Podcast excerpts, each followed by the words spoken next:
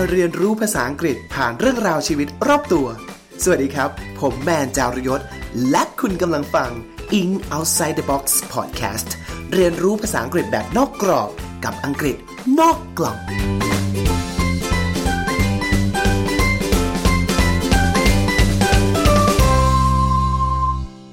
สวัสดีครับขอต้อนรับทุกท่านนะฮะเข้าสู่รายการ Ink Outside the Box Podcast ภาษาอังกฤษนอกกล่องนะครับรายการที่พาทุกท่านไปเรียนรู้เรื่องราวภาษาอังกฤษผ่านชีวิตรอบตัวนะครับวันนี้ฮะหลังจากที่หลายเอพิโซดติดแล้วนะที่เราไปพูดคุยเกี่ยวกับภาษาอังกฤษที่ดูจะมีคอนเทนต์หนักๆหน่อยไม่ว่าจะเป็นเรื่องของอ่า แอล จี บี ที คิว เอ่ยนโยบายการรับมือของโควิดในแต่ละประเทศหรืออย่างตอนล่าสุดเราก็พูดคุยกันถึงเรื่องของเกาหลีใช่ไหมครับไม่ว่าจะเป็นประวัติศาสตร์หรือภาษาเกาหลีกันวันนี้ผมก็เลยอยากจะเปลี่ยนบรรยากาศนะครับมาพูดคุยบอกเล่าเรื่องศัพท์นะฮะให้ท่านผู้ฟังได้ฟังกันแบบ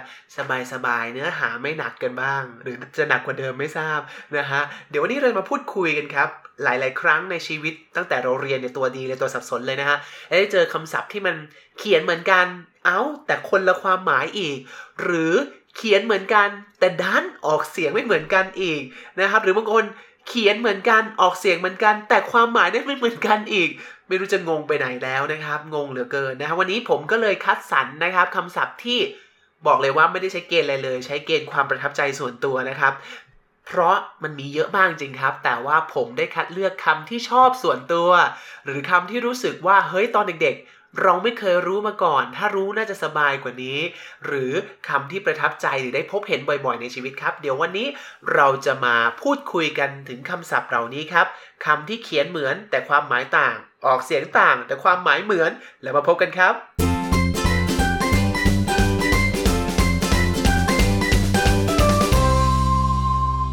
ก่อนจะเข้าไปดูคำศัพท์ที่ผมนำมาฝากกันวันนี้ครับขอพูดคุยถึงสามหมวดนี้กันก่อนนะครับผมที่เป็นคำที่เขียนเหมือนกันความหมายต่างหรือออกเสียงเหมือนกันความหมายต่างและถ้าเราเรียกคำศัพท์พวกนี้ว่าอะไรบ้างครับอันแรกก่อน homograph ครับมีอยู่สามอันที่เราจะมาฝากกันวันนี้นะฮะมี homograph homophone และ homonym ครับถ้าเกิดท่านผู้ฟังได้ฟังรายการ Ink Outside the Box มาเรื่อยๆแล้วนะคะก็คงจะต้องคุ้นเคยกันบ้างแล้วนะหวังว่านะครับจะคุ้นเคยกับรากศัพท์ที่เราเคยนำมาฝากกันนะฮะที่เราเคยพูดคุยกันตลอดในรายการของเรานะครับก่อนอื่นเลยถ้าเกิดใครฟังเพิ่งฟังเอพิโซดเรื่องของ แอล จี บี ที คิว ไปนะฮะต้องได้เจอคำว่า homosexual ใช่ไหมครับ homo แปลว่า the same แปลว่าเหมือนกัน sexual ก็คือความชอบด้านเพศของเรา homosexual คือคนที่ชอบ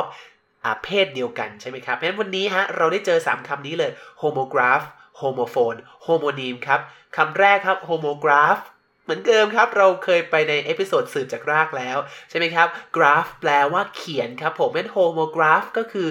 เขียนเหมือนกันหมายความว่าอะไรหมายความว่าคำศัพท์ที่มีการสะกดเหมือนกันแต่ออกเสียงต่างกันและให้ความหมายต่างกันครับผมส่วนอันที่สองครับโฮโมนีมนะฮะนีมแปลว่าเนมนะฮะชื่อโฮโมแปลว่าเดอะเซมเพราะฉะนั้นโฮโมนีมก็คือสะกดเหมือนกันออกเสียงเหมือนกันแต่ให้ความหมายต่างกันครับผมและอย่างที่สามครับโฮโมโฟนครับโฟนแปลว่าเสียงใช่ไหมเหมือนเทเลโฟนโทรจากระยะไกลใช้เสียงจากระยะไกลโฮโมโฟนก็คือ sound the same same sound นั่นเองครับนั่นก็คือคำนี้เขียนไม่เหมือนกันแต่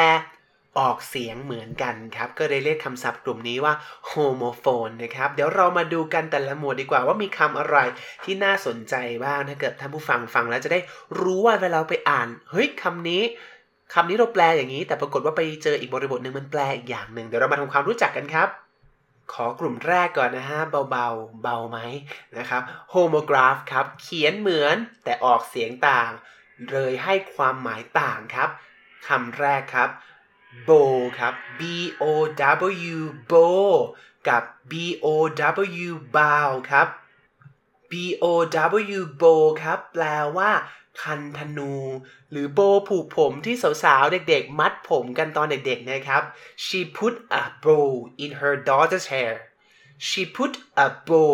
in her daughter's hair นะครับก็คือหล่อนเนี่ยนะผูกโบให้กับผมของลูกสาวนะครับผมและนั่นคือโบครับ เห็นโบแดงแสลงในใจอะไรแบบนั้นเลยนะฮะโบที่เป็นคำนามแปลว่าโบผูกผมนะฮะและก็แปลว่าคันธนูครับแต่ บี โอ ดับเบิลยู อันที่สองครับอ่านว่า bow เป็น verb นะครับแปลว่าการโค้งคำนับการสยบสมยอมครับเช่น uh, uh, please bow down to the emperor please bow down to the emperor emperor นะครับก็คือการโปรดคำนับถวายความเคารพองค์พระจักรพรรดิเดี๋ยวนี้ bow down to the emperor นะครับไม่รู้ใครเคยฟังเพลงของ Rihanna ไหม go on and take a bow โอ้พอเถอะนะฮะ take a bow คือก้มลงคำนับเวลาที่แบบนักแสดงเขาแบบว่าเล่นละครเวทีจบแล้วก็จะมา take a bow กันนะครับผมก็คือมาโค้งคำนับท่านผู้ฟังนั่นเองและนี่คือคู่คำแรกของเราครับ bow กับ bowคู่ที่สองครับผมอันนี้ครับผมไม่เคยรู้มาก่อนเลยตอนเด็ก minutes ครับ minutes แปลว่านาที m i n u t e minutes แปลว่านาทีเป็นคำนามนะครับ wait a minute wait a minute รอหน่อยรอหน่อยโอ้โหพี่พิสูจน์นี้เป็นอะไรไม่รู้นะฮะร้องเพลงอย่างเดียวเลยนะฮะเกิดทันไหมครับพี่บีเดอะสตาร์นะฮะ wait a minute รอหน่อยรอหน่อยแค่นาทีเดียวเท่านั้นเองนะครับส่วนอันที่สองนะครับความหมายสะกดเหมือนกันเลยminute แต่ไม่ได้อ่านว่า minute ครับอ่านว่า minute อ่านว่า minute แปลว่าเล็กกระจิ๋วหริวนะครับ that is only a minute problem that is only a minute problem ก็คือปัญหาอันนั้นเป็นปัญหาเล็กขี้เล็บนี่เองนะไปเครียดเลยนักหนาและนี่นะครับคู่ที่สองนะครับ minute นาทีและ minuteเป็นคำนามเป็น adjective แปลว่าเล็กนะครับเหมือน small small นี่เล็กกระจิ๋ว minute อ่านออกเสียงว่า minute นะฮะมีการชือปากเล็ก neat นะครับโอเคคู่ที่สามครับ wind ครับ w i n d wind เป็นคำนามแปลว่าลมใช่ไหมครับ the wind swept up the leaves the wind swept up the leaves นะครับลมเนี่ยพัดใบไม้ปลิวนะครับ wind เป็นคำนามครับแต่ wind ครับ w i n d wind แปลว่าหมุนหรือทำให้บิดเป็นเกลียวหรือคดเคี้ยวเลี้ยวลดนะครับเช่น the path wind among olive trees the path wind among olive trees นะครับก็คือเส้นทางเนี่ยมันคดเคี้ยวไปรอบต้นมะกอกเลยนะไปสามคู่แล้วนะครับwind แปลว่าลมและ wind แปลว่าคดเคี้ยวเลี้ยวลดครับอ่ะคู่ต่อไปครับ desert ครับ d e s e r t desert แปลว่าอ่าทะเลทรายนะครับแต่ verb อ่านว่า desert desert นะครับตัวตอนเด็กๆผมจำง่ายๆว่าทะเลทราย desert เนี่ยมันแห้งแล้งห่อเหี่ยวไม่มีใครมารดน้ำต้นไม้จนต้นไม้ขึ้นเลยนะครับเพราะฉะนั้นทะเลทรายมันถูก desert นะครับ desert มันถูก desert ทะเลทรายมันถูกละทิ้งไม่มีใครมารดน้ำต้นไม้ให้เลยจนแบบมีแต่ทรายไม่มีต้นไม้ขึ้นนะครับตอนเด็กๆก็จำอย่างนี้ desert ทะเลทราย desert แปลว่าละทิ้งครับอีกคำหนึ่งครับที่อยากจะให้กันก็คืออ่า do นะ d o e s ครับถ้าเป็นคำนามคือ do แปลว่ากวางตัวเมียไม่รู้เคยได้ยินเพลงนี้ไหมฮะ Do a deer a female deer นะฮะจำได้เพราะเพลงนี้นี่เองนะครับ Do แปลว่าอ่า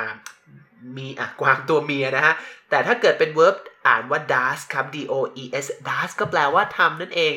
อ่า she does a good job she does a good job นะครับอีกคำหนึ่งครับคำต่อไปเลยแล้วกันนะคำนี้สะกดเหมือนกันนะฮะแต่ออกเสียงต่างกันเช่นกันนะฮะtear tear ครับ tear แปลว่าน้ำตาใช่ไหมครับอ่านว่า tear tear แปลว่าน้ำตาครับ he was so hurt by her words so he was in tear he was so hurt by her words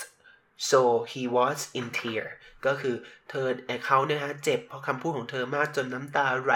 ด้วยความเศร้าโศกโศกานะครับแต่อีกอันครับสะกดเหมือนกัน T E A R แต่อ่านว่า tear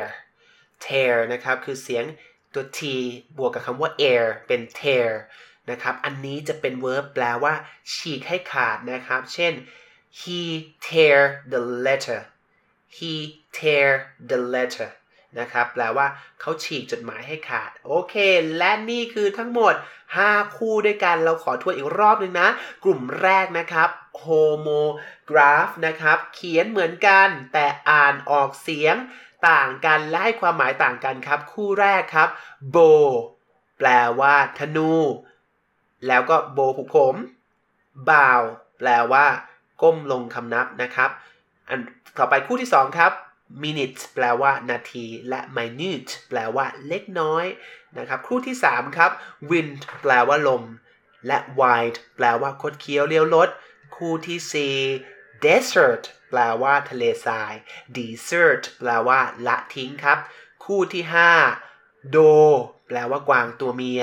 และ does แปลว่าทำเอาหกคู่นะคู่ที่หกครับ tear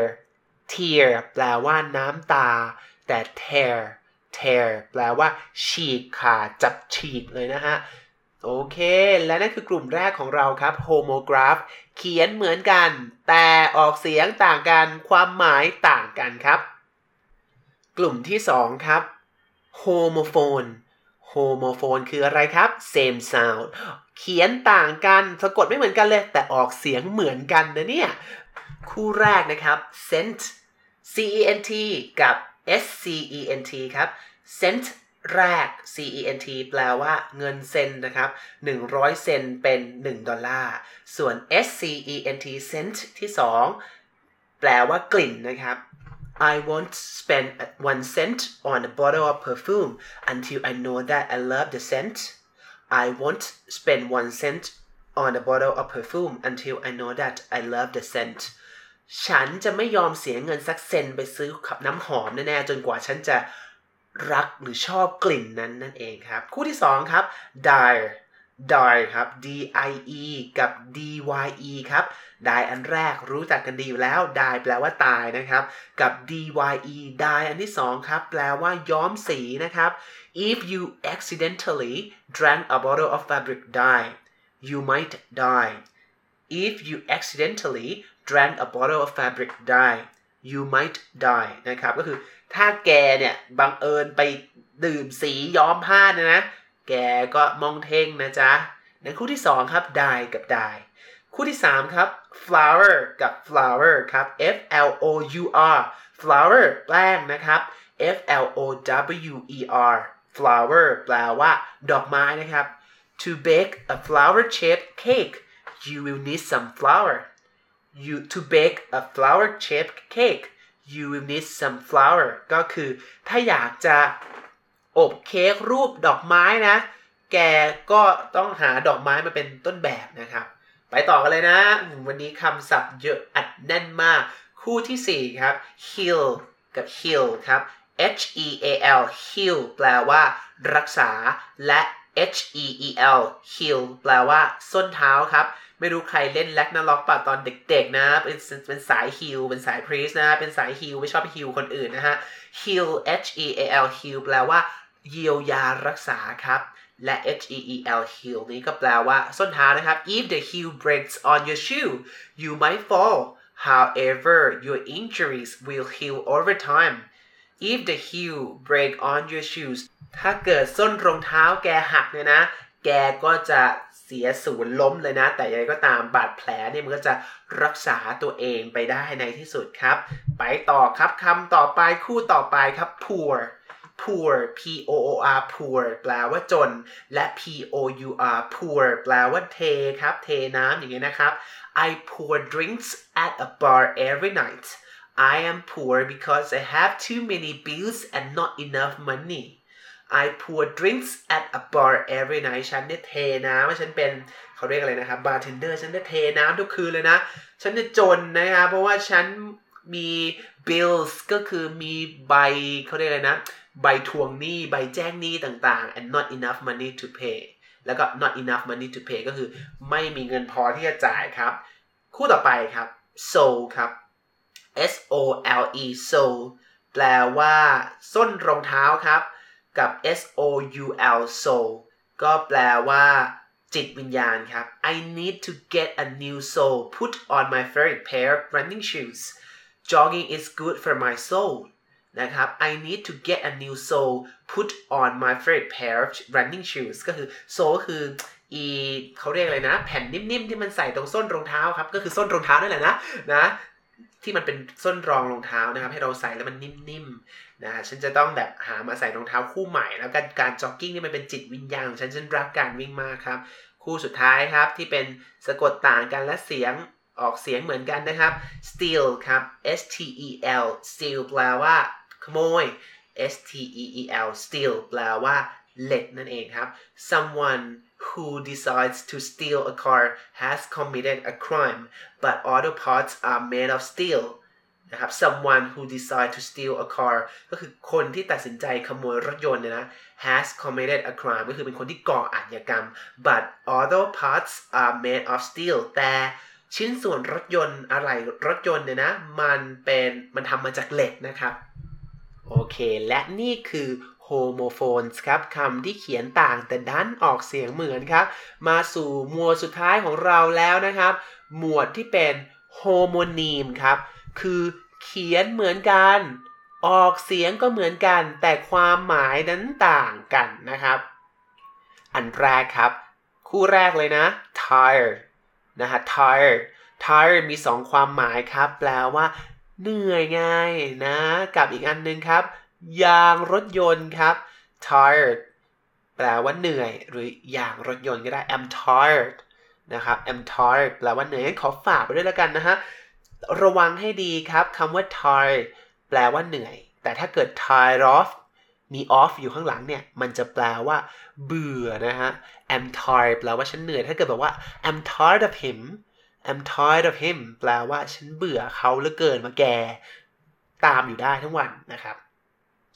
อีกอันฮะขอไว้ให้เลย interest interest ครับ interest นี้มีถึงสามความหมายด้วยกันท่านผู้ฟังครับ interest คำนามแปลว่าความสนใจครับหรือเป็น verb ก็ได้แปลว่าทำให้สนใจครับI thought I thought this book might interest Eric. I thought this book might interest Jane. ก็คือคิดว่าหนังสือเล่มนี้น่าจะทำให้เจนสนใจได้นะนั่นคือ interest แรกครับแปลว่าความสนใจหรือทำให้สนใจครับอีกความหมายที่สองครับของ interest ใครที่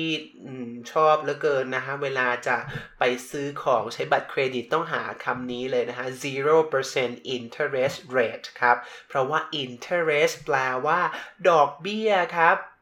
เช่น the government issue a loan with low interest rate the government issue a loan with low interest rate ก็คือรัฐบาลนะได้ปล่อยเงินกู้ที่เก็บดอกเบี้ยต่ำนะครับผมและนั่นคือ interest ความหมายที่สองครับท่านผู้ฟังฮะ interest แรกความสนใจที่เรารู้จักกันดี interest ที่สองแปลว่าดอกเบี้ยเวลาเรามองหานะ zero percent interest ให้รู้ไว้เลยจะได้แบบผ่อนดอกเบี้ย ศูนย์เปอร์เซ็นต์ มีความสุขมากบัตรเครดิตชั้นรื่นปืดรื่นปืดนะฮะความหมายที่สามครับมีใครทราบบ้างไหมเอ่ย interest ความหมายที่สามแปลว่าผลประโยชน์ครับอย่างเช่นเวลาได้ยินมั้ยเวลาระดับองค์กรเขาจะมี conflict of interest ก็คืออ่ามีอะไรนะเขาเรียกอะไรนะผลประโยชน์ความขัดแย้งด้านผลประโยชน์อ่ะเช่นแบบคนนี้อยู่ในบริษัทแล้วแบบว่าทำบริษัทเกี่ยวกับขายเอ่ออ่าสารเคมีตัวนึงแล้วปรากฏว่ามีพ่อก็ทำอยู่บริษัทอีกบริษัทนึงที่ขายเคมีเหมือนกันปรากฏเป็นคู่แข่งกันอย่างเงี้ยเราก็ต้องมีการแจ้งว่าฉันมี conflict of interest นะเพราะพ่อฉันก็ทำในบริษัทเกี่ยวกับขายสารเคมีเหมือนกันเป็นคู่แข่งกับบริษัทที่ฉันทำอยู่ก็ถือว่ามี conflict of interest ที่บริษัทเราก็ต้องแจ้งให้ทราบกันผมเคยทำงานแปลนะบางบริษัทนี่มีการเขียนนโยบายเป็นแบบพับไอ conflict of interest แบบจริงจังเป็นลายลักษณ์อักษรมากว่า serious เรื่องนี้มากว่าพนักงานจะต้องมีการแจ้งให้ทราบถ้าเกิด conflict of interestอีกอันที่อยากให้จำคู่กันเลยครับคือคำว่า public interest ถ้าเกิดเราไปอ่านเจอใน essay passage ให้รู้ไว้เลยว่า public interest ไม่ใช่ความสนใจนะฮะแต่เป็นความเขาเรียกนะเขาเรียกอะไรนะครับผลประโยชน์ส่วนรวมเช่น the government should focus on the public interestนะครับก็คือรัฐบาลควรให้ความสำคัญกับผลประโยชน์ส่วนรวมมากกว่าส่วนตนนะครับอันนี้ก็คือ interest อีกความหมายหนึ่งครับอ่ะไปคำที่สองนะครับของ homonym ครับ คำที่สามสิเมื่อกี้คำแรกคือ tired ไปแล้วคำที่สองคือ interest คำที่สามครับคือ will ครับ will w i l l will เป็น verb แปลว่าจะ I will go to Paragon นะครับฉันจะไปห้าง Paragon นะครับกับอีกอันนึงครับ will เป็นคำนามแปลว่าความอุตสาหะความตั้งใจความพยายาม where there is a will there is a way ครับถ้าเกิดความพยายามที่ไหนความสำเร็จอยู่ที่นั่นใช่ไหมครับ will แปลว่าจะ will แปลว่าความพยายามครับจำง่ายๆว่าฉันจะต้องทำให้ได้จะพยายามนั่นเองนะครับและความหมายที่สามครับ will w i l l will อีกความหมายหนึ่งเป็นคำนามแปลว่าพินัยกรรมครับเพราะฉะนั้นสมัยเด็กผมจำสามคำนี้คู่กันเลยว่า will แปลว่าจะฉันจะทิ้งสมบัติไว้ให้ลูกหลานฉันเพื่อให้ลูกหลานฉันอยู่ดีมีสุขนะครับเพราะฉะนั้น will จะแล้วก็พยายามแล้วก็พินัยกรรมนะครับคำที่สามครับคล้ายๆ will well ครับคำที่สามได้ไงเนี่ยคำที่สี่แล้วนะ well ครับ w e l l well นะครับมันกลายเป็นมุกเลยช่วงที่ Maleficent ออกช่วงแรกนะ well well ที่ Maleficent โผล่มาแล้วแบบว่าพูดคำ Angelina Jolie พูดคำที่แบบว่าโด่งดังมาก well well นะครับก็จะมีการแซวว่าแปลว่าบ่อน้ำบ่อน้ำเพราะ well ที่แปลว่าดีเนี่ยมีอีกความหมายหนึ่งคือบ่อน้ำนั่นเองครับคำที่หกครับ L I E lie แปลว่าโกหกทุกคนน่าจะรู้อยู่แล้ว she lied to me she lied to me นะครับ she โกหกฉันแต่ lie มีความหมายหนึ่งก็คือนอนเอียงนอนแอ้งแม้งนะฮะไปกับพื้นเช่นครับเช่น lie down on the floor นะครับ lie down on the floor ทีนี้ขอเพิ่มอีกคำหนึ่งครับของคู่นี้ฮะ lie แปลว่าโกหกและ lie ก็แปลว่านอนราบไปกับพื้นใช่ไหมครับแต่อยากให้ท่านผู้ฟังจำคู่กันไปเลยคำว่า lay ครับ l a y lay ก็แปลว่าวางราบไปกับพื้นเหมือนกันแต่ความต่างของ lie กับ lay คือ lie คือ I lie down on a couch ฉันนอนลงไปบนโซฟาเลยแต่ถ้า I lay the book down on the couch I lay the book down on the couch ฉันเลหนังสือลงไปนะฮะบนโซฟานะครับซึ่ง lie พูดง่ายๆคือ lie ต้องมี lie ไม่ต้องมีกรรมแต่ lay ต้องมีกรรม lay something down นะครับแต่แต่ lie yourself on the floor นะครับและนี่คือความต่างของ lie กับ lay ต่อไปจะได้ใช้ได้ถูกขึ้นครับต่อไปขอสามคำสุดท้ายเลยกันนะจริงๆเตรียมมาเยอะกว่านี้มากแต่อ่านไปอ่านมารู้สึกว่าเยอะเกินไปแล้วนะครับเดี๋ยวจะหนักเกินไปจากที่ความตั้งใจว่าแค่จะมาเล่าให้ฟังสบายๆกลายเป็นว่าเอพิโซดนี้สับเยอะเหลือเกินนะครับแต่ก็หวังว่าฟังไปไหลไปขับรถไปเดินไปมันจะเข้าไปในหัวเก็บเอาไว้นะครับขอสามคำสุดท้ายฮะของคำที่ออกเสียงเหมือนกันเขียนเหมือนกันแต่ความหมายต่างกันครับคำแรกครับ bark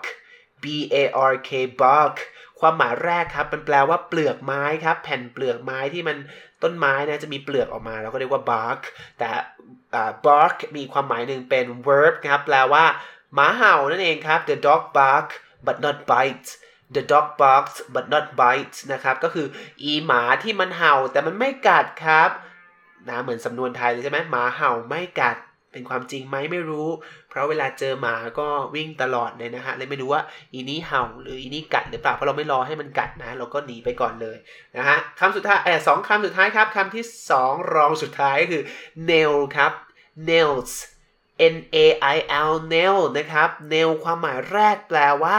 เล็บนั่นเองครับ finger nails ก็คือเล็บมือ toe nails ก็คือเล็บเท้าครับและอีกความหมายหนึ่งของ nail ก็คือตะปูนั่นเองและสุดท้ายคำสุดท้ายส่วนตัวอันนี้เลือกมาเพราะชอบส่วนตัวครับเพราะว่าเพิ่งเซอร์ไพรส์ตอนอายุ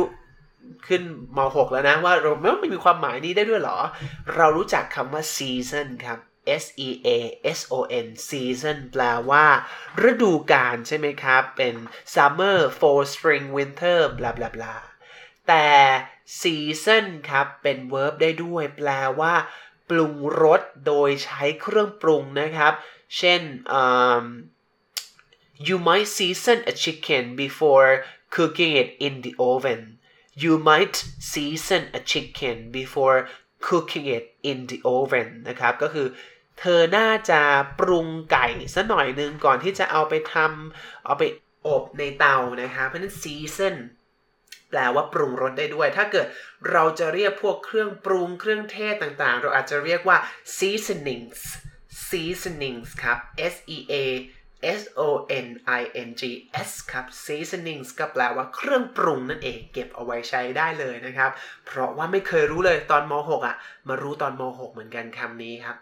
โอเคและนี่คือเอพิโซดนี้ของเราครับเราพูดคุยถึงคำที่ชวนงงคำที่หลากหลายนะครับมีอะไรบ้างเราเรียกเป็นสามหมวดใหญ่ๆให้มาท่านผู้ฟังใครที่เป็นเทพศัพท์นะจะได้จำรากศัพท์ต่างๆเอาไว้ได้ด้วย homonym ครับ